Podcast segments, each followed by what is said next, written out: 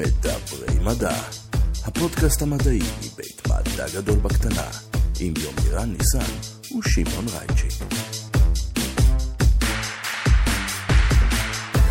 שלום וברוכים הבאים למדברים קורונה, סליחה, לא, השני, אה, מדברים מדע, נכון, הפודקאסט הרשמי מבית מדע גדול בקטנה, בימי קורונה, אנחנו בפודקאסט ראשון בפגישת זום, לשמאלי בריבוע זום, האחד והיחיד יומירן ניסן, מה העניינים?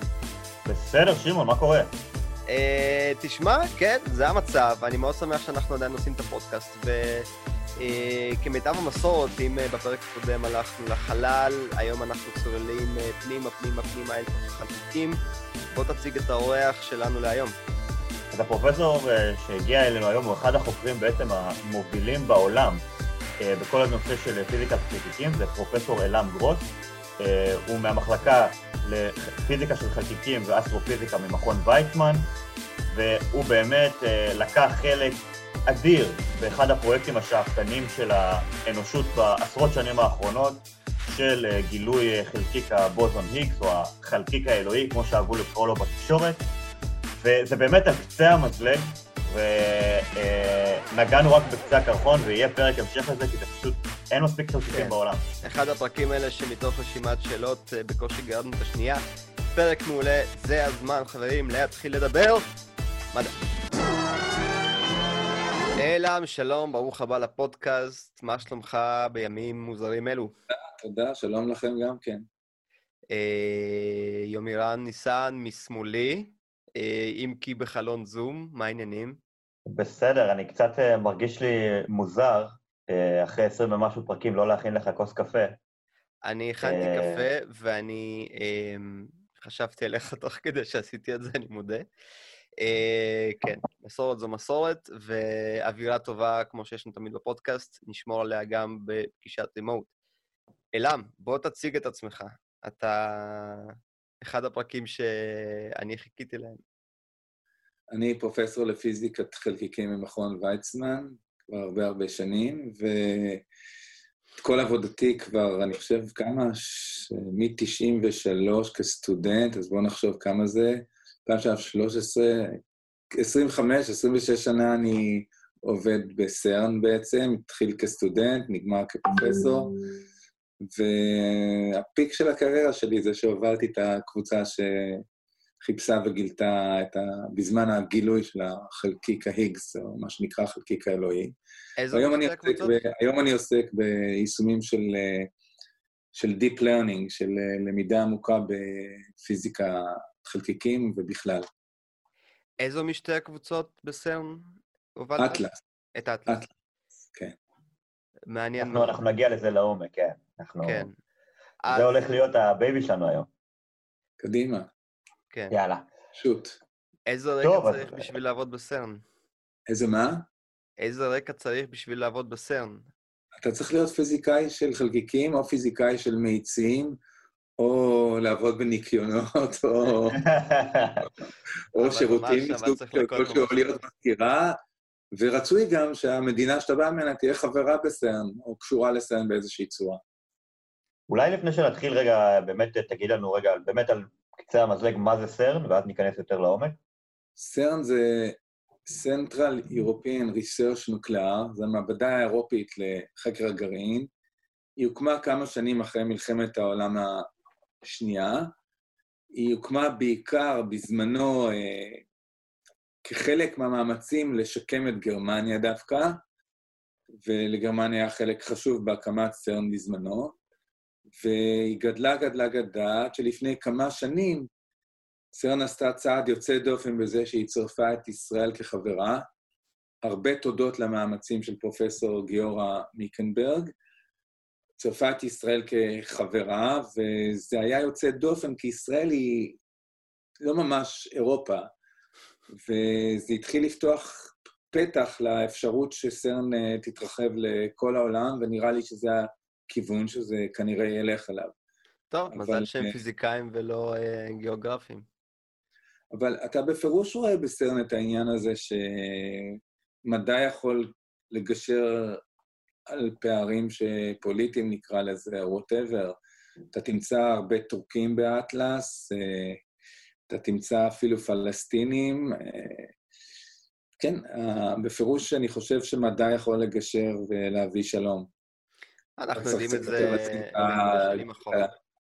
סליחה? אנחנו יודעים את זה מהרבה שנים אחרות, מתקופת מרוץ החלל לארה"ב ורוסיה, שמצאו קרקע משותפת דווקא מחוץ לכדור הארץ. כן, אבל זה התחיל דווקא במרוץ, כמו שאתה אומר. נכון, נכון. אה, כן, בואו נקווה שזה ימשיך.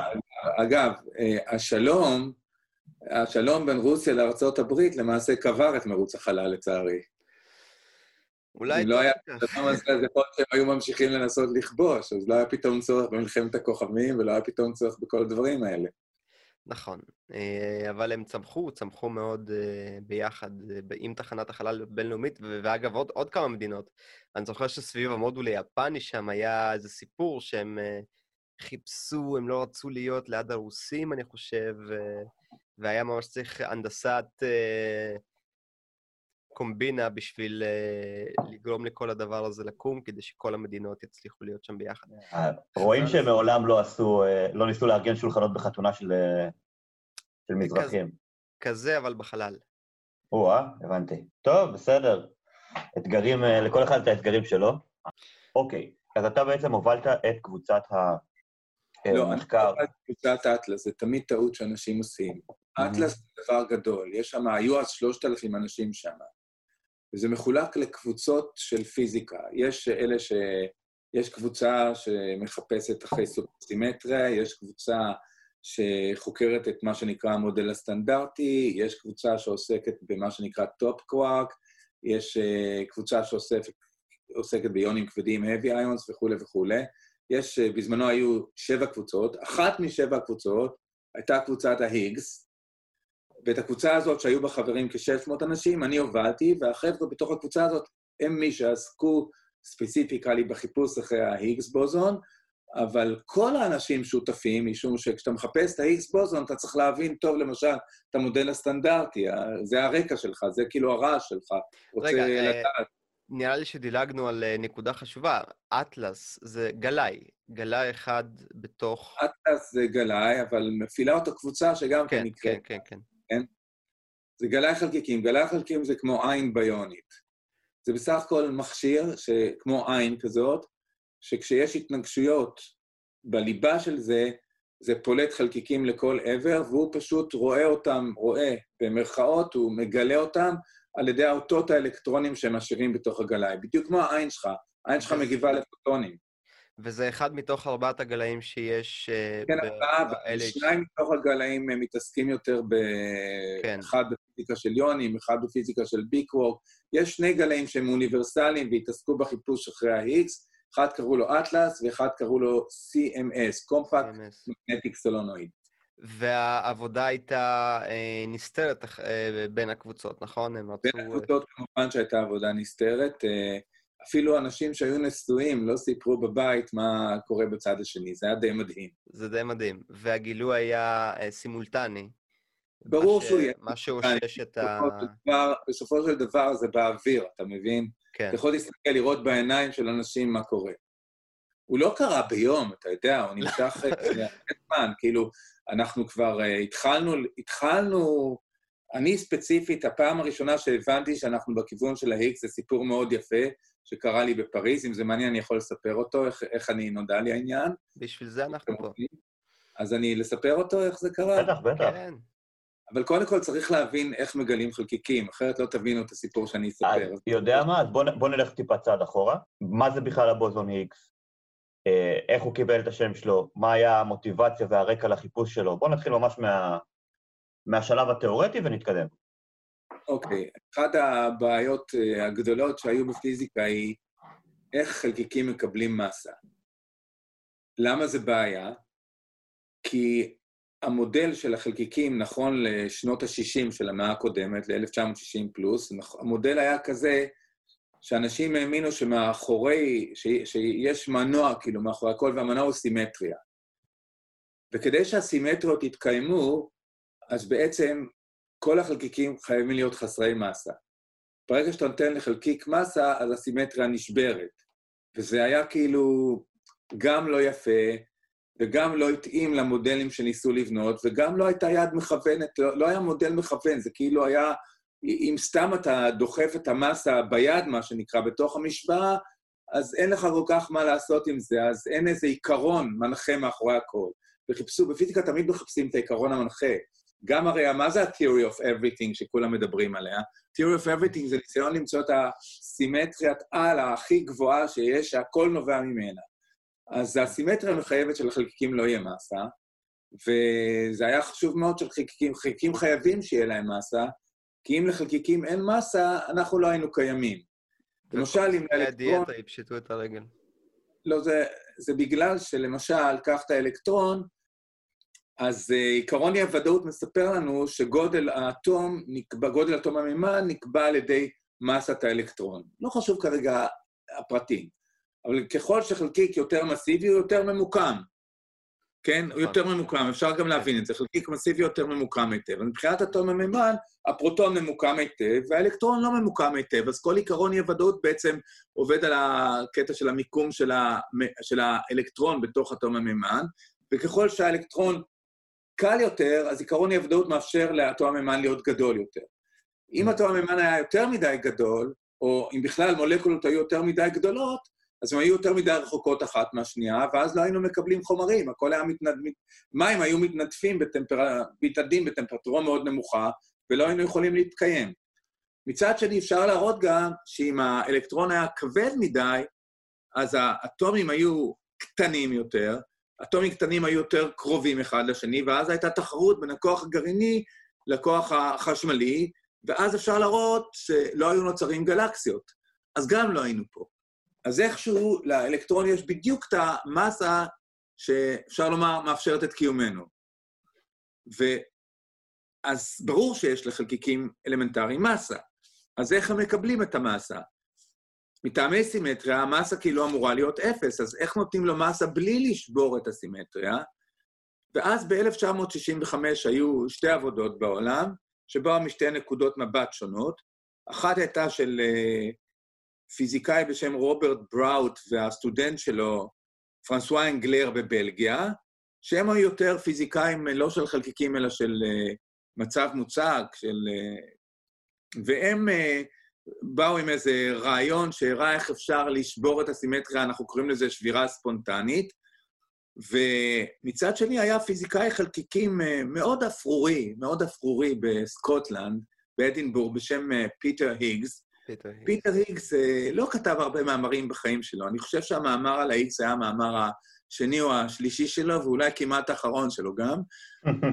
הוא כתב מאמר של uh, שלושה עמודים, שבהם הוא הראה שאפשר על ידי שבירת סימטריה ספונטנית, באותו מנגנון שגם פרנסואה אנגלר ורוברט בראוט דיברו עליו, אפשר לתת מס על ה-X, והוא שלח אותו לירחון, ולמזלו, הירחון לא קיבל אותו לפרסום. לא היה מה להוכיח. אז מה שהוא עשה זה, הוא עשה מה שהרבה פיזיקאים עושים, הוא לקח את המאמר שלו בין השלושה עמודים, קרא אותו עוד פעם, ואולי בינתיים הוא עשה גם קצת עבודה, והוסיף עוד פסקה. ובפסקה הזאת הוא כתב, אם המודל שלי נכון, אז אני חושב שאתם צריכים, שצריך להיות עוד איזשהו חלקיק סקלרי חופשי, שאתם יכולים לחפש ולמצוא אותו, משהו כזה. ושלח אותו לפרסום, ואז הפרסום התקבל, הרפרי, מי ש... הרפרי, אני לא יודע להגיד את זה בעברית, המבקר... ביקורת העמיתים. כן, ביקורת העמיתים, אה, אמר לו, הוא גם כן היה מישהו מאוד ידוע, הוא אמר לו, תראה, המאמר על הכיפק, אני מפרסם אותו, אבל אני מבקש שתוסיף ציטוט למאמר של אנגלר ובראוט מלפני חודש. זה לא היה כמו היום, שאתה שם משהו ולמחרת בבוקר. והוא הוסיף את הציטוט, והוא ממש נתן ניבוי לקיום של... אה, הוא לא ידע אם זה יהיה, הוא כתב חלקיק סטלרי או כמה, הוא לא ידע אם זה יהיה אחד. אגב, גם היום אנחנו לא בטוחים שזה רק אחד ועדיין ממשיכים לחפש. אבל uh, על אחד היה ברור לו שאנחנו צריכים למצוא אותו, ואפשר לומר שמ-1965, מ-1965 uh, עד 2012, 50 שנה כמעט, אנשים חיפשו את החלקיק הזה. והוא היה אמור, החלקיק הזה, אם הוא קיים, היה אמור לאפשר לנו בעצם לשבור את הסימטריה שמחויבת מהמודל באופן ספונטני, אנחנו קוראים לזה, באופן שבעצם אנחנו שוברים את זה באופן נסתר, אם אתה רוצה. זה לא שבירה שמה אנחנו קוראים אקספליסיט, אני לא יודע להגיד את זה בעברית. מפורשת. לא, מפורשת, אלא אתה כאילו משנה את נקודת המבט, נקרא לזה. אתה מסתכל על נקודת מבט אחרת, כאילו, וככה פתאום ה- האלקטרון מקבל מסה וכל המערכת עובדת. אז אנשים חשבו שהמודל נראה מאוד מאוד נכון, כי אחר כך הוא סידר המון המון דברים, הוא סידר המון דברים, וויינברג למשל, סלאם וכולי, הצליחו בצורה הזאת לנבא גם את המסה של החלקיק שנקרא חלקיק ה-Z. ובעצם אה, הכל נראה בסדר. חלקיק ה-Z גם כן מקבל מסה. חלקיק ה-Z זה חלקיק שמעביר את הכוח החלש. המודל הסטנדרטי אומר שיש חלקיקים ויש כוחות, והכוחות מועברים על ידי חלקיקים. והמטרה של החלקיקים שמעבירים את הכוחות זה בדיוק לשמר את אותה סימטריה שאני אמרתי. עכשיו, חלקיק הזיל גם מקבל את המסה שלו דרך המנגנון של ההיגס, גם כן. אז הכל הסתדר, רק דבר אחד לא הסתדר. לא מצאו את החלקיק הזה. ו... חשוב לי רגע רק לשאול... לא מצאו אותו. הם ידעו כבר אז שזה חלקיק אה, מאוד מסיבי, שאם הוא כן... לא, לא, לא, לא, אף אחד לא ידע את המסה שלו. אף אחד לא ידע את המסה שלו, וחיפשו אותו אפילו, בהתחלה חיפשו אותו אפילו דרך כוחות גרביטציוניים במסה מאוד מאוד קטנה. חשבו שאולי זה, זה כל כך קטן, שזה משנה טיפה את כוח הגרביטציה, ולא מצאו אותו. לאט לאט הגדילו, הגדילו. דומה לחיפוש שלנו אחרי חומר אפל, שאנחנו כל הזמן. תכף אני גם אסביר למה בעצם, כשמחפשים, כל הזמן מעלים במסה. אני עוד שנייה אסביר. יש לי שאלה... אני נמצא במקום שאני חייב להגיד משהו, כי שאלתם אותי מאיפה הוא קיבל את השם. אז את השם היגס אתם מבינים מאיפה שהוא קיבל, ויש גם ויכוח מי נתן לו, וויינברג טוען שהוא נתן לו את השם על שהיגס. ויינברג כתב באיזה מאמר, חלקיק ההיגס, בגלל שהיגס ניבא אותו, וככה זה הפך להיות חלקיק ההיגס. אבל הסיפור הקצת יותר נחמד הוא שב-1980, 15 שנה אחרי שבטבעטרון כבר מחפשים אותו, בארצות הברית מחפשים אותו, ולא מוצאים אותו, אז uh, פיזיקאי האמריקאי, uh, וואי, איך ברח לי השם שלו? אוי, אוי, אוי, אוי, The God Particle, uh, וואי, יהודי. טוב, לא משנה, ברח לי, קורה, blackout כזה.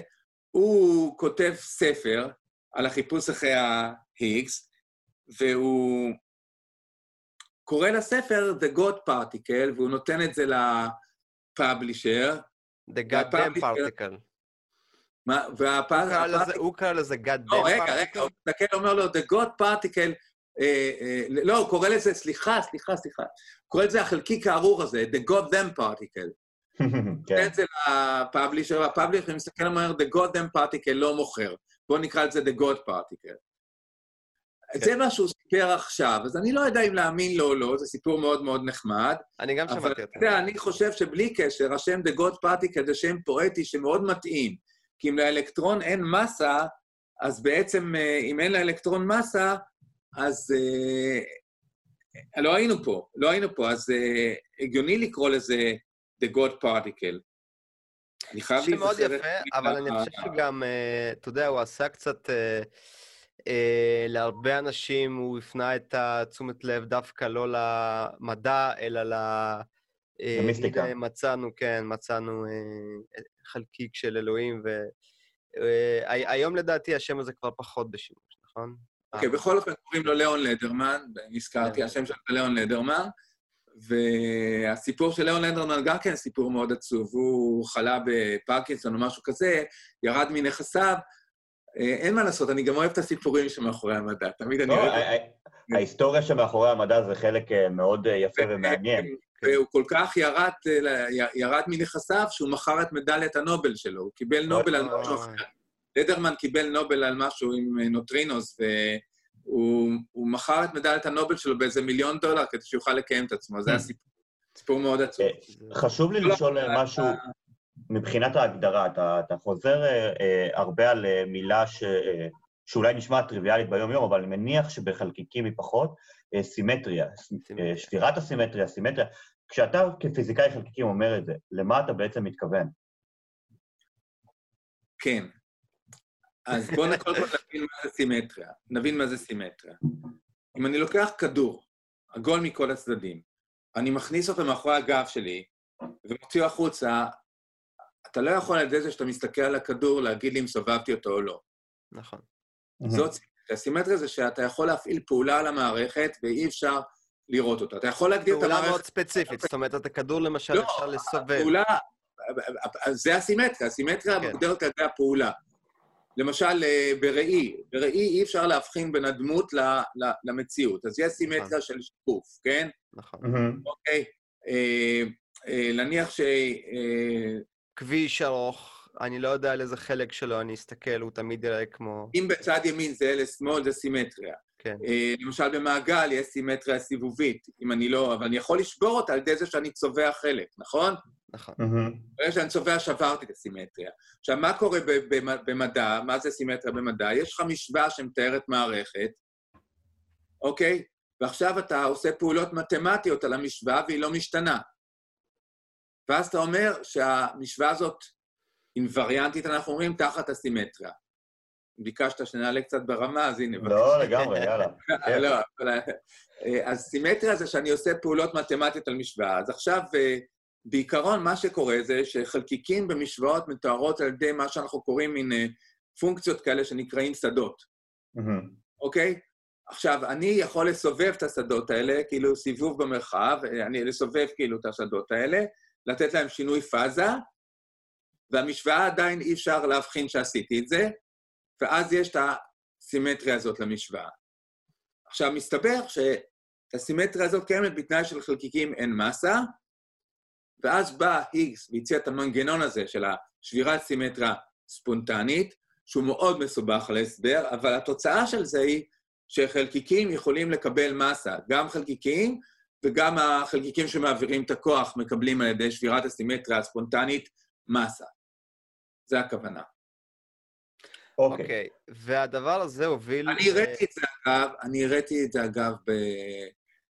בהרצאה שנתתי לפני חודש, אה, כשאני הראיתי שם איך אני, איך, איך הסימטריה הזאת מתבטאת, למשל, אה, בשביל כוח, הכוח הגרעיני החזק, אני הראיתי שעל ידי זה שלמשל הכוח הגרעיני החזק אומר שהפרוטון בנוי משלושה קוורקים, ואנחנו קוראים למטענים שלהם צבע, רק בגלל שזה שלושה, אין לזה משמעות אצלמתי, אדום, כחול וירוק, ואם כולם משנים, ואני יכול לשנות את הצבע של כל אחד מהם, ואתה לא, וכלפי חוץ הוא ימשיך להיות לבן. זה סימטריה, הבנת?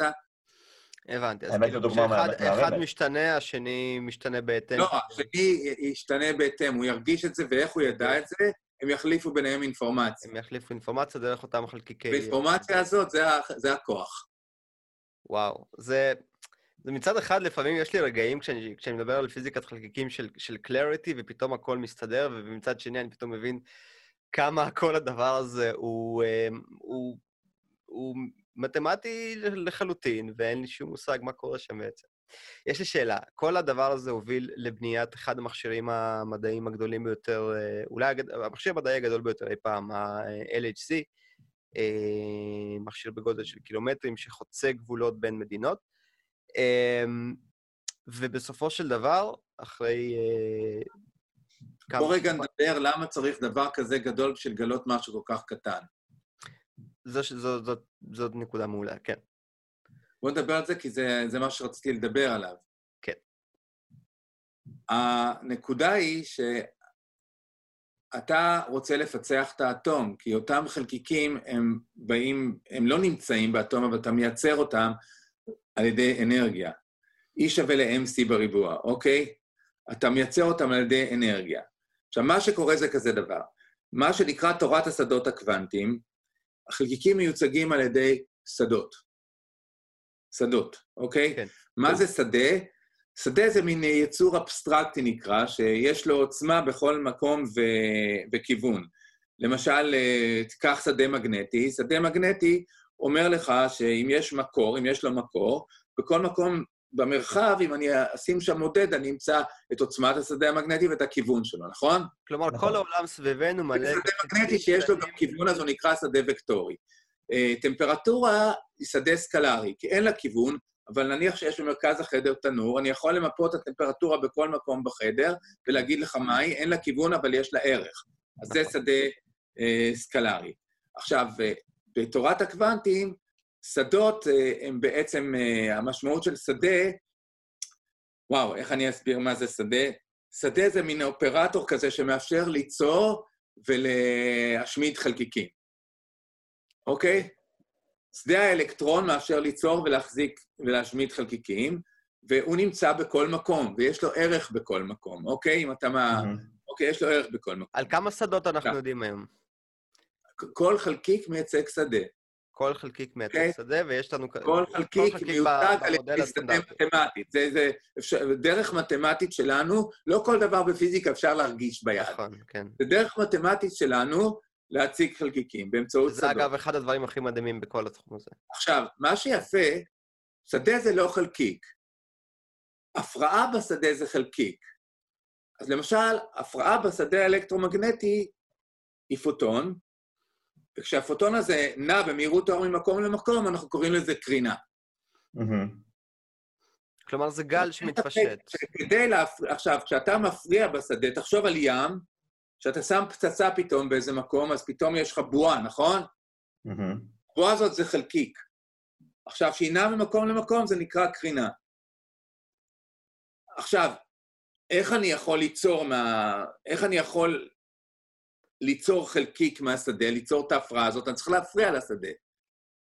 איך אני עושה את זה? זה על הרמה הכי גבוהה שהסברתי פעם בצורה פופולרית. איך אני עושה את זה? על ידי זה שאני משקיע אנרגיה, אני עושה את הפצצה הזאת, אוקיי? כן, אגב, למאזינים שלנו יש עכשיו הרבה זמן, הם כולם בבית, הם יקשיבו לפרק הזה כמה פעמים, אתה מוזמן להסביר באיזו רמה שבא לך. אז ההפרעה הזאת יוצרת את הגל הזה, כמו בים. כן. ההפרעה, וההפרעה הזאת זה החלקיק. מאחר ו-E שווה ל-MC בריבוע, אם אתה רוצה לייצר חלקיק שמסתו M נאמר, אתה צריך להשקיע אנרגיה שהיא לפחות שווה ל-MC בריבוע.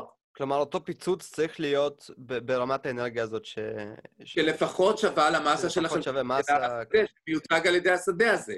כן. כל פיצוץ באנרגיה יותר נמוכה, קצת יערער את השדה, אבל uh, לא, לא ייצור את ההפרעה, לא ייצור את החלקיק. אז הדרך לגלות... אני, אני מנסה להבין, יש לי שאלה. אני רק מנסה להבין. זאת אומרת, חלקיק זה מה שקורה כשההפרעה נהיית יציבה מספיק כדי להתחיל לנוע בשדה? יציבה, ש... מה, אנחנו קוראים לזה, למה שאתה קורא יציבה, אנחנו קוראים און uh, של, שהחלקיק בעצם מתחיל uh, לקיים את חוק שימור האנרגיה בעצם. הוא יכול גם להיות במסה אחרת, אבל אז הוא יצטרך לעמוד על uh, חוקי אי-הוודאות, והוא יוכל רק להיווצר בזמן קצר מאוד, שאתה לא יכול למדוד אותו בעצם.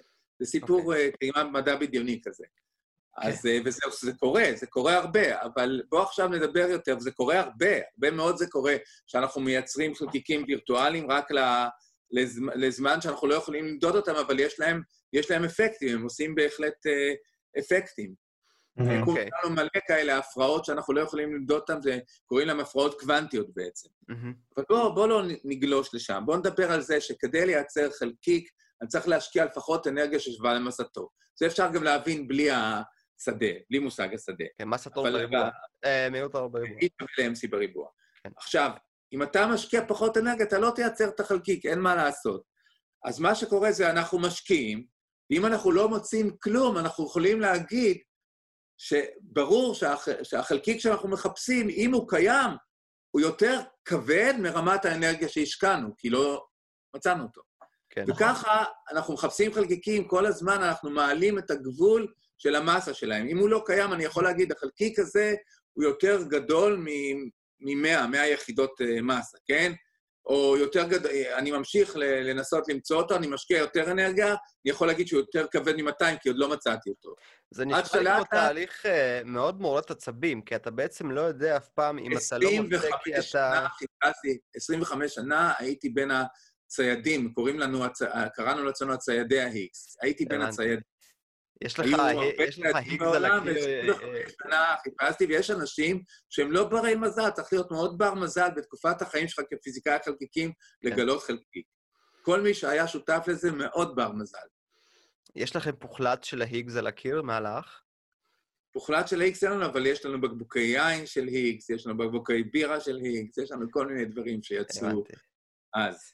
אוקיי, אז אנחנו צריכים המון אנרגיה, ובשביל זה אנחנו צריכים מכשיר מאוד גדול. אנחנו לא צריכים המון, אנחנו צריכים בדיוק את האנרגיה שמתאימה כדי לייצר את ההיגס בוזון, שאת מסתו לא ידענו.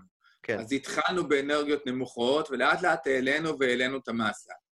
בסביבות אה, שנת אה, משהו כמו 2010, שנתיים לפני, היה מאיץ מתחרה לנו, לא רק ניסיון מתחרה לאט, אז היה גם מאיץ מתחרה בארצות הברית בפרמילאב, בשיקגו, שנקרא טבעטרון. הם כבר התחילו לגרד את ה... בוא נגיד שהתחלנו לשים גבולות על המסה של ה-X, וידענו כבר איפה הוא לא נמצא. אז ידענו כבר שהוא כנראה יותר כבד מ-110 יחידות מסה, אני קורא ל-GEV יחידת מסה, כדי שזה יהיה יותר ברור, כדי לא לבלבל אנשים. אין בעיה. לא אלקטרון מודדים וולט. קילוגרמים, אנחנו לא מודדים קילוגרמים, כי אחרת נדבר פה על משקלים פסיכיים. כן. אנחנו, מו- אנחנו מודדים בפסיכיים ברמה הנמוכה, נ- קטנים. כן. אה, אנחנו מדברים פה ב- במה שנקרא באנרגיות, אוקיי? בג'יגה אלקטרון וולט, או בוא נקרא לזה יחידת אנרגיה. אז ה- המסה של ה-X ידענו כבר שהיא מצד אחד מעל 110, ומצד שני כבר התחלנו גם לסגור עליו מלמעלה, וידענו שהוא משהו כמו מתחת ל-600, 500 יחידות אנרגיה. אז ידענו שאת את הגודל של, ה, של הים. ידענו את הגודל של הים שאנחנו צריכים ליצור בו את הגל על ידי הפיצוץ, בסדר? ידענו את הגודל של הים.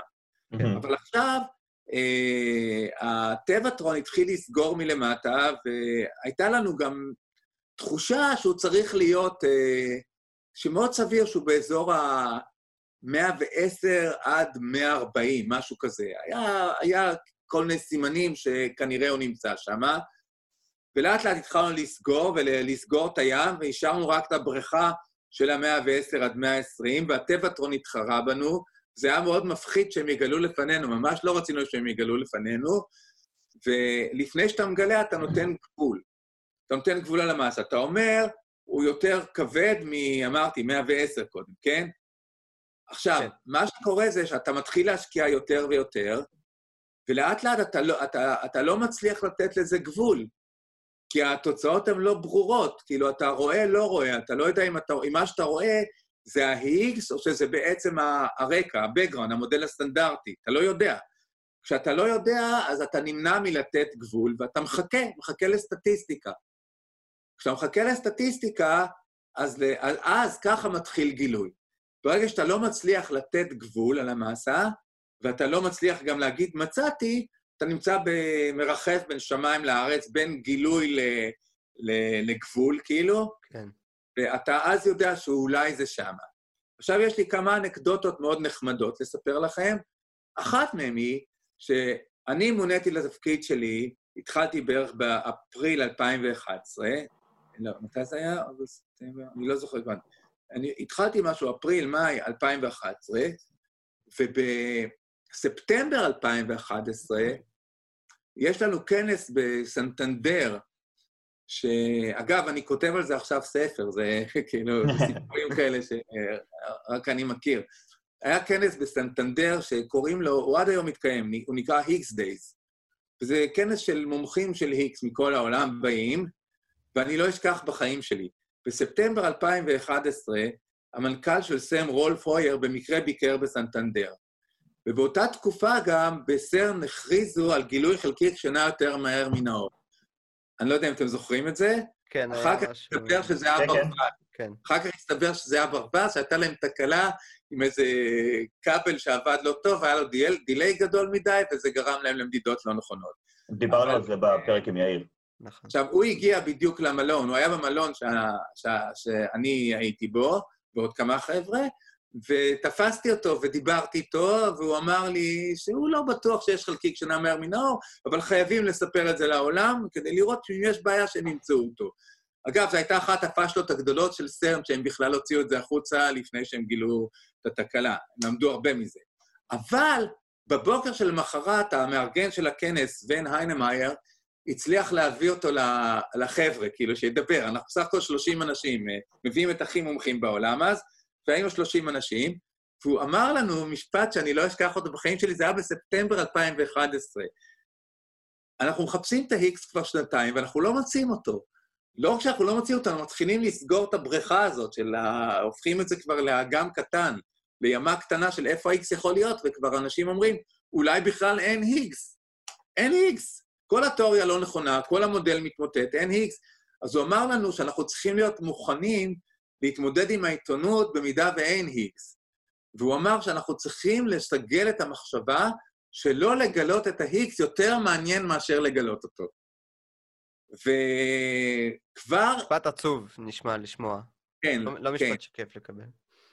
וחודשיים אחרי זה הייתי בפריז יחד עם אה, אלכס ריד, שהוא היה מומחה לסטטיסטיקה של הניסיון, ועם מרומי קאדו, שעד היום אני עובד איתו, חבר מאוד טוב שלי, שהוא היה בעצם היד ימיני בחיפוש אחרי ה-Higgs. שניהם היו בעצם היד ימין שלי, ואלכס ואני ישנו אצל מרומי בבית, שיש לו דירה מקסימה בסן ג'רמן, ויש כאלה דברים, יש פיזיקאים שגרים בדירות בסן ג'רמן, דירה מקסימה, ואנחנו מסתכלים על תוצאות ניסיון. עכשיו, כל הגילוי, ואני, זה, זה משהו סטטיסטי, זה מחפשים פלקטואציה סטטיסטית שהיא לא הגיונית במודל הסטנדרטי. כאילו, יותר מדי, אה, אה, שאם היא קורית במודל הסטנדרטי, הסיכוי שלה לקרות הוא, הוא יותר קטן מאחד למיליון. אתם איתי? עד כאן אנחנו איתך. אנחנו כן חשוב לי רק להגיד... הסיכוי שלו לקרות, אם רואים איזה פלקטואציה, בגו, ב, ב, אתם זוכרים שאמרנו שדה? אז תחשבו על גובה המים, על גובה המים שאתה... זה. אם רואים גל, שהגובה שלו, כל, כל, כל, כל, פלק, כל, כל סתם חילופי מזג אוויר, סתם התנגשויות, גם כן מערערים את השדה, נאמר, ואנחנו רואים גלים קטנים כאלה, כן? אם פתאום רואים גל, אתה יודע שאתה נמצא בים, ואתה רואה גלים קטנים לידך, ופתאום אתה רואה גל של עשרה מטר, והוא נרגע. אז אתה אומר, וואו, יש שם איזה לוויתן או משהו, נכון? לא יכול להיות שזה קורה מאיזה פלקטואציה. אז אנחנו מגדירים את הלוויתן האלה, אם אנחנו רואים הפרעה שה... שה... לייקליות, שההיתכנות של... כן. הסבירות שלה קטנה מאחד לעשרה מיליון, משהו כזה, זה בשפה סטטיסטית אומר שזה יותר גדול מחמש סטיות תקן, משהו לא סביר, שהסבירות שלה קטנה מעשרה מיליון, אז כנראה שיש שם משהו, ואולי ראינו את ההיגס. כן. אז אנחנו לא ראינו שום דבר כזה. לא ראינו אפילו משהו שהוא אחד ל... לאלף או עשרת אלפים, שזה יהיה שלוש סטיות תקן. לא ראינו. ואז אנחנו יושבים בס... בפריז, בסן ג'רמן בדירה שלו, ומאוד לחוצים, ויודעים שעכשיו אנחנו, החבר'ה בז'נבה, למרות שהיה אמצע סוף שבוע, והחבר'ה עובדים שם, ועובדים מאוד מאוד קשה, ואולי הם יצליחו לראות משהו. אנחנו מתים לראות את התוצאה, מתים, מתים לראות את התוצאה, והשעה כבר עשר בלילה, ואז מרומי בא ואומר לי, אילם, אילם, קודם כל לי אילם, עילם, אתה בא לך לשתות קצת גרפה? לא, עזוב, אתה תרדם, אני מכיר אותך. אמרתי לו, לא, לא, תביא, אני לא ארדם. ואז הוא נותן לי איזה גרפה Prima Uva כזאת, אני זוכר את זה, ואני אומר לו, הנה, אתה רואה, זה לא משפיע עליי, ובחמש בבוקר, הוא ואלכס מנערים אותי, ואומרים לי, עילם, do you want to see the Higgs? do you want to see the Higgs? וואו. מנערים, הם מעירים אותי, ואחר כך ב New York Times, דניס אובר קרא לי ה snoring boss, snoring boss. ואז אנחנו מסתכלים על המסך של המחשב, ווואו, יש שם איזה פיק של שלוש סטיות תקן, פיק של uh, יותר קטן, שהסיכוי שלו הוא משהו כמו אחד ל... בין אחד לאלף לאחד לעשרת אלפים, יותר קטן שם, אני לא זוכר בדיוק את המספר. אני, אני משהו- רוצה uh, לשאול משהו לגבי מספרים, כדי לתת למאזינים uh, תחושה לגבי כמה הדבר הזה נדיר. כמה זמן ברצף ה-LHC פעל עד שהיה גילוי אחד? זה סדר גודל של... זה היה הגילוי היחיד של ה-LHC. הוא עבד uh, רצוף uh, מ-2010 עד 2012. כדי לזהות אבל, uh, פעם לא, אבל, אחת? לא, לא, לא, אבל זה יותר פשוט לעשות את זה עם מטבע, זריקת מטבע. כן. כן? אז uh, אני לא, לא, אני סתם, יכול להיות שאני טועה עכשיו, אבל ת, תחשוב שהסיכוי יותר קטן מאשר לזרוק מטבע 20 פעם ושיצא לך עץ, אוקיי? כן. רק אז אנחנו נגיד שגילינו, משהו כזה. יש לי רק, אה, אני רוצה אל. תנסו את זה לקחת- בבית, אגב. יכול להיות דווקא לתקופת הקורונה זה טוב, כי יש זמן, אבל אה, לדעתי זה יהיה- זה יהיה תראה, אתגר. 2 בעשירית זה 1024, בוא תחשוב, כן. 2 בעשירית זה 1024. נכון? זאת אומרת ששלוש סטיות תקן יותר קטן מאשר לזרוק מטבע ושעשר פעמים יתייצא ק- קבוע עץ, אתה מבין? כן, כן. אז, אז תחשוב שראינו בנובמבר, בתאריך הזה בנובמבר, אני לא זוכר בדיוק מתי זה היה בנובמבר 2011, את השלוש סטיות תקן. עכשיו, לא מכריזים בשלוש סטיות תקן עוד גילוי, בגלל אפקט אחר שנקרא לוק אלסו אפקט, אבל אני לא רוצה להיכנס לזה עכשיו, ואתה מחכה לחמש סטיות תקן, שזה אחד ל... זה עשר במינוס שבע, אחד לעשרה מיליון. אתה מחכה לזה שאתה תקבל משהו שקורה אחד לעשרה מיליון, שזה משהו לגמרי פסיכי. כי הנה אתה רואה אותו, אתה בטוח שיש משהו לא נורמלי שם. ואת זה ראינו רק, זה לקח עוד כמה חודשים. זה קרה באמת ב, ב, ב, ב, בגילוי. ב, בגילוי שזה היה ב... אה, מתי זה היה? וואי, אני כבר לגמרי... יום העצמאות של ארה"ב, זה ה-12 ל... ארבעי ליולי. ארבעי ליולי. ברביעי ליולי ב-4 ליולי 2012, אז אנחנו, חצי שנה אחרי זה, אנחנו ראינו את החמש סטיות תקן. אני שנייה רגע רוצה לקחת אותך צעד אחד טיפה אחורה, ברשותך. תן לנו בבקשה כמה מילים, מילות הסבר על המודל הסטנדרטי, מה הוא אומר, מה בעצם הוא חזה, ואיך ההיג זה משפיע עליו, או אם אני מבין נכון? המודל הסטנדרטי אומר שאנחנו בנויים ממעט חלקיקים אלמנטריים, שהם מחולקים לקבוצות, יש, שלוש, אה, אה, אה, יש שלוש משפחות, כל אחת יותר כבדה מהשנייה. המשפחה שאתה נתקל בה ביום-יום זה המשפחה שכוללת את האלקטרון, את הנוטרינו שקשור לאלקטרון, והוא, וברמה, והיא כוללת את הכוחות ואת הקוורקים, איזה קוורקים? הקוורקים שמרכיבים את הפרוטון, שזה up ו-down קוראים להם, ואת הכוחות, והכוחות זה הכוח האלקטרומגנוטי שמועבר על ידי הפוטון, הכוח הרדיואקטיבי שמועבר על ידי חלקיקים כבדים שנקראים W ו-Z, והם חייבים להיות כבדים כי אחרת הטווח, הטווח של כוח נקבע על ידי המסה של החלקיק שמעביר אותו. Mm-hmm. הפוטון אין מסה, ולכן הכוח האלקטרוני לכאורה, הכוח האלקטרומגנטי לכאורה יכול להגיע עד אינסוף. אתה שם פה מגנט, בעיקרון אתה תרגיש אותו עד אינסוף, אמנם חלש יותר, אבל אתה תרגיש אותו. לעומת זאת, כוח רדיואקטיבי, הטווח שלו מאוד מאוד קצר, כי אחרת uh, זה היה מסוכן מאוד. זה יכול לשבור, כוח רדיואקטיבי יכול, אנחנו משתמשים בו למעשה בשביל לרפות סרטן. אבל בגלל. שהחלקיקים האלה כבדים, בעצם יש גבול לכמה רחוק הם יכולים... Uh... בדיוק, בדיוק. והכוח, והכוח, וכוח הצבע שקשור לכוח החזק, הכוח הגרעיני החזק, שהוא מה שמושך פרוטון לפרוטון. לכאורה פרוטון ופרוטון היום אמורים לדחות את עצמם על ידי הכוח החשמלי, אבל הם מושכים את עצמם בגלל כוח הצבע. זה הקוורקים? אוקיי? זה הקוורקים. כן. קוורקים, כן. ואלה שלושת הכוחות, ויש את כוח הגרביטציה. את הגרביטציה עוד לא הצליחו לחבר למודל הסטנדרטי, וזה כל ה-reasoning של תורת המיתרים, שמנסים לחבר גם את הגרביטציה לתוך. היה פרק על זה? כן, כן. Uh, אוקיי, אז מגניב. איפה נכנס לסיפור הזה uh, בעצם ההיק, למודל הסטנדרטי? ההיק, מאחר והכוח, ה... בואו ניקח קודם כל. הכוח הרדיואקטיבי מועבר על ידי ה-Z וה-W, ויש להם מסה מאוד כבדה. אז איך, אה, איך הם מקבלים אותה? הם מקבלים אותה על ידי המנגנון, על ידי הקיום של שדה ה-Higgs. עכשיו... זה היה הגילוי הגדול, לא השדה, לא החלקיק עצמו. החלקיק היה פשוט... לא, אנחנו לא מדברים על גילוי של שדות, אנחנו מדברים על גילוי של חלקיקים. אוקיי. אנחנו, כי השדות זה מודל, יכול להיות שזו נכון. המצאה שלי, השדה, כן? נכון. השדות זה מודל שמסביר את הקיום של החלקיק. זה בעצם אותה, אותה פסקה שהיגס הוסיף למאמר שלו, ש... לא, היגס הוסיף למאמר משהו מעניין, אמר שברגע שאני אה, עושה את המכניזם ב... אה, ונותן ל-Z את המסה, חשוב לתת ל-Z את המסה, אז נשארת דרגת חופש אחת בשדה שהיא חופשייה, והיא חייבת להתבטאות באיזושהי צורה, והיא מתבטא על ידי חלקיק ה-X. ופתאום יש משהו למדוד. הוא נמצא שם, אתם צריכים למצוא אותו. הוא חייב להיות שם. זה המודל הסטנדרטי. אוקיי, אז אמרת שבעצם ההיגס הוא זה שמקנה למודל הסטנדרטי, לחלקיקים, את המסה בעצם. נכון. נכון? אם אני מבין נכון. כן. האם להיגס עצמו יש מסה? זאת אומרת, הוא כן. חלקיק אוקיי. זה בדיוק העניין, לא היה לו מסה, היה יותר קל לגלות אותו. אוקיי, אז...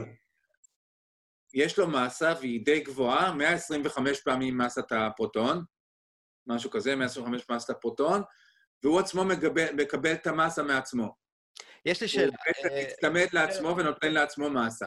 בהקשר הזה של פיזיקת חלקיקים, בעצם, מה זה מסה? אנחנו רגילים לחשוב על מסה כעל לא, וואו, וואו. כובד מסוים. אבל אולי, אולי לפחות קצת אה, איזשהו אינסט לגבי על מה אנחנו מדברים כשאנחנו מדברים על... מתמטית אנחנו יודעים להגדיר מסה מצוין בתור איזשהו אינווריאנט של משהו. במסה, אה, מסה במובן הניוטוני זה התמדה. התמדה של גוף זה כמה גוף מתנגד לשינוי מצבו. זאת אומרת, אם תיקח משאית ואופניים, ואתה תנסה לדחוף את המשאית בגלל שהיא כבדה, בגלל שיש לה מסה גדולה, קשה לדחוף אותה, וזה יקרה גם פה וגם בירח, זה לא משנה מה המשקל, יש לו מסה כבדה, יהיה קשה להזיז אותו. אופניים, לעומת זאת, אתה בקלות תזיז גם פה וגם בירח. אופניים בירח. אני חושב שהרגע המצאנו את הספורט הבא. אין ספק, כל פעם אנחנו ממציאים או זואולוגיה חדשה, או אה, ספורט חדש, או להקת מטאל חדשה, זה משהו סטנדרטי. זה התמדה של גוף, ובתורת הקוונטים זה סיפור קצת יותר מסובך, הגדרה של מסה, יותר מתמטית כאילו, אבל uh, אני יכול גם להגדיר מסה כ... לא, אני לא, לא יכול להגדיר את זה בצורה שתהיה יותר נעימה, כאילו, אבל זה אנרגיה, אתה יכול להגיד שהעין שלי אותנו שמסה זה ש... שקול לאנרגיה. אפשר להמיר אנרגיה למסה ומסה לאנרגיה. תשמעו, אמ, אנחנו כבר... אה, ולכן האור, האור מתעקם, כי למעשה האור בעצם אנרגיה, ואנרגיה שקולה למסה, אז אור אמור גם כן להתעכב. אוקיי, שנייה. אנחנו לקראת סיום, ולא... מה, מה, באמת? אין מצב. אפשר לעשות חלק שני. אפשר לעשות חלק שני, ויש לי עוד המון המון המון שאלות. לא, אנחנו לא הגענו לכלום. לכלום, אבל נראה לי שזה הזמן שיומירן נשאל אה, שאלה לסיום, ואת הפרק הזה, שזה פרק מאוד מיוחד, ואני אני באמת, אני מאזין לך, והמוח שלי אה, עושה שמיניות. אני לא מאמין שסיימנו, אני לא מאמין שעברה שעה, אתה רציני? אני, כן. ככה זה. טוב, רגע, שנייה, אז בואו נעשה איזו שאלה קטנה לסיום, לפני, אנחנו נחזיר את אילם לפרק המשך, כי יש לנו פה... רק עוד בשאלות שכתבתי יש עוד איזה שש שאלות. נכון. מה זה, לא עשינו כלום. אה, עוד לא הגעת בכלל לשאלות שכתבת? לא הגעת לא, עוד? לא, לא, סיימנו בקושי את ההקדמה. כן, סיימנו את השלוש שאלות הראשונות. כן. רגע, אה, אוקיי, אז השאלה זה, אם uh, אמרת שההיגס כל כך uh, כבד בעצם, ואת הפרוטון אנחנו כבר מכירים הרבה מאוד שנים... אני אומר לך שהוא כבד פי 120 מהפרוטון, אבל הוא יותר כן, קל, כן. הוא יותר קל מהקווארק הכי כבד, שהוא נקרא טוב. יותר קל. אוקיי, אבל הפרוטון זה כבר משהו שאנחנו יודעים הרבה מאוד שנים, עוד מתחילת המאה ה-20, או אפילו לפני שכבר... כן, בהתחלה, ולא ידענו שהוא בנוי מחלקיקים, עכשיו אנחנו יודעים. כמובן, כמובן. אני רק, אבל השאלה היא, אם הוא כל כך יותר כבד ממשהו שכבר ידענו הרבה קודם, למה בעצם, וזה ממש על קצה המזלג, למה כל כך קשה, גם מבחינה אנרגטית וגם מבחינה אה, אה, טכנולוגית, היה, היה בעצם לגלות אותו? אה, כלום, אתה צריך את האנרגיה הזאת, 125 ג'יגה אלקטרון וולט, זה לא קל לקבל אותם, אה, כי למשל, כשה... כי למשל, בואו נסביר את זה. חיפשו קודם כל את ה-X על ידי זה שמאיצים של אלקטרון ואנטי-אלקטרון ופוזיטרון. זה מאיץ פשוט שאלקטרון ופוזיטרון נעים במעגל, מתנגשים, זה היה, אני עשיתי בום כזה, מתנגשים ומייצרים אנרגיה. אבל הבעיה שה-X לא בא לבד, הוא, במאיצים כאלה הוא בא יחד עם Z, והמסה של היגס ועוד Z ביחד זה 200 פעמים, 200 יחידות אנרגיה, והמקסימום שהצליחו להגיע במאיצי אלקטרון-פוזיטרון היה 200, 210. ולא מצאו, ולכן אמרו שה-X יותר כבד מ-115, שגמרו עם המאיצי אלקטרון-פוזיטרון. עכשיו, כשאתה לוקח שני פרוטונים ומנגש אותם, פרוטונים בנויים מקוורקים, ובעצם מי שמתנגש שם זה קוורק עם קוורק, אז מי ש... אז, אז לא נגיש לך כל הפרוטון, נגיש לך בעצם רק שליש מהפרוטון. Mm-hmm. שליש מהפרוטון מתנגש עם שליש מהפרוטון, וחלק מהאנרגיה שלו הוא מבזבז על זה שהוא קשור לקוורקים האחרים בפרוטון, אז אתה לא מקבל את כל האנרגיה שלו. אז אתה לא צריך להשקיע בעצם אה, 125 GV, אתה צריך להשקיע לפחות אה, אה, 2,000 אה, או 2,500 GV רק בשביל לקבל את האנרגיה של X אם הוא 100. אז תחשוב עכשיו... תגיד, במאיץ של פרמילאב היה סיכוי לגלות את ההיגס? כן, כן, הם היו מאוד קרובים. הם היו מאוד קרובים, אני חושב שעוד חודש הם היו משיגים אותנו. וואלה. כן, כן. טוב, היה פה... אז בקיצור, אתה צריך כן. להגיע ל-125, אבל ההיגס הוא לא בא לבד. הוא תמיד בא עם עוד דברים. אתה צריך גם לכל הפרזיטים לתת אה, אנרגיה. והתוצאה היא שצריך פשוט הרבה אנרגיה, והפרוטונים נותנים את האנרגיה הזאת, וככל שאתה נותן יותר אנרגיה, יותר uh, תהליכים ייתנו אותו, ויותר קל גם uh, uh, להעיף אותו וליצור אותו, ליצור את ההפרעה הזאת ולראות אותו. אז בשביל ואז... זה בונים את מאיץ החלקיקים הגדול בעולם. והיקר בעולם, כן. להיות מסוגלים uh, לדחוף לא, את זה. לא, עכשיו בונים, עכשיו מתכננים לבנות מאיצים יותר... עכשיו יש ויכוח, האם לבנות פשוט מאיץ שיהיה מכוון ל-X, יביא לנו מיליונים, מיליארדים של היקסים, ובעצם למדוד את ה... למדוד יותר סטטיסטיקה להיקס זה מהדיוק, מהפרסיז'ן, לקבל מסקנות עקיפות על כל המבנה של היקום, או פשוט להמשיך לחפש חלקיקים חדשים על ידי זה שיעלו את האנרגיה ויעלו ויעלו את האנרגיה ויחפשו ויחפשו ויחפשו. הבעיה היא ששני הדברים האלה, בין אם זה ובין אם זה עולים המון כסף, יותר קל לייצר בית חרושת ל-Xים, אבל עדיין זה הרבה כסף, והממשלה אחת לא יכולה להרים את זה, ולכן עושים מה שנקרא big science, זה גם כן נושא שאפשר לדבר עליו, עושים big science או big data, ועכשיו עכשיו המושכות נמצאות או על ידי, בסין, אבל סין בטח עכשיו מתמוטטת, אז כך בכלל מה-X. בכלל, לדעתי, הקורונה תגרום למשבר אדיר, אדיר, אדיר במדע, ובפרט במדעים שהם לא קשורים למדעי החיים ולא מצילי חיים. אני לא יודע איך עולם המדע ייראה בעוד שנה מהיום, אין לי מושג. אבל מאיץ חלקיקים כנראה לא נראה, אני חושש. כן, לא מאיץ חלקיקים ולא טלסקופ. אולי ענפים אחרים יפרחו ו... אולי, אולי, אולי יפתרו את הסרטן סוף כל סוף. תקשיבו, אתם לא מבינים את כמות הגרנטים שאנחנו, שאני מקבל בתור אחד שנמצא ברשימה של אה, מדעי החיים, שיש כרגע הזרמת תקציבים הפסיכית לכיוון אה, מחקרי אה, נגיפים, מחקרי מחלות נשימתיות, מחקרי... אני לא, אז אני לא מדבר... כאלה. לא, לא, לא, חלילה, אתה לא מדבר סתם, ואנחנו כבר רואים את זה עכשיו, זאת אומרת, אנחנו כרגע מבחינת העולם, נקרא לזה בשלב ההתחלתי של המשבר הזה, או שלב ביניים, ומבחינה עולמית, וכבר אתה רואה את הארצות, ואילן יכול להגיד מהצד שלו, אם הוא ראה בזמן האחרון גרנטים על דברים כאלה. לא כלום, אני, בוויצמן כן יש הרבה, אבל בצד של הפיזיקה לא קרה כלום, והחשש הגדול שלי שיחתכו את כל הגרנטים עכשיו, הכל. כן. איפה ישלמו את זה? תחשוב על האמריקאים, אני, יש לי גרנט של NSF. כן. אה, NSF, אתה חושב שזה יישאר איתי? אני, קשה להאמין, אני בטוח שטראמפ יחתוך את כל ה-NSFים שלא קשורים לביולוגיה או לרפואה או למשהו כזה. אה, לא אה, בואו נראה מה קורה, ונקווה שהביולוגים שוב לא ייקחו הכל. אבל זו התקופה, זה ברוח התקופה. עילם, אנחנו נקווה שקודם כל שתמשיך לעשות מדע כמה שיותר. אני קראתי ל machine learning, אז אולי שם כן יהיה. אני רואה את עילם עוד שנה עושה את זה, כן. לגמרי, עילם עוד שנה עושה חלקיקים של נגיפים. ואני חושב שהייתה פה התחייבות לעוד פרק, אפילו שניים. מה זה התחייבות? תקשיב, אני השקעתי אתמול, אני כתבתי פה מלא שאלות. אם אפשר להמשיך מחר.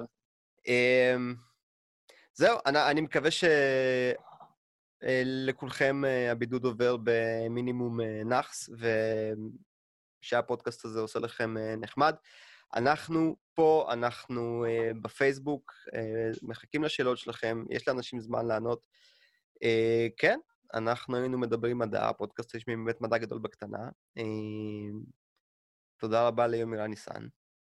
תודה, שמעון. תודה לפרופסור עולם שפתח לנו את הראש, ווואו, אני, באמת, זה אחד הנושאים שאני תמיד תמיד יכול לשמוע עוד ועוד ועוד, והוא אה, אינסופי, כמו היקום. יש כאן אה, פואטיות מסוימת. אז אנחנו נשתמע בפרק הבא של מדברים מדע. תשמעו על עצמכם. להתראות.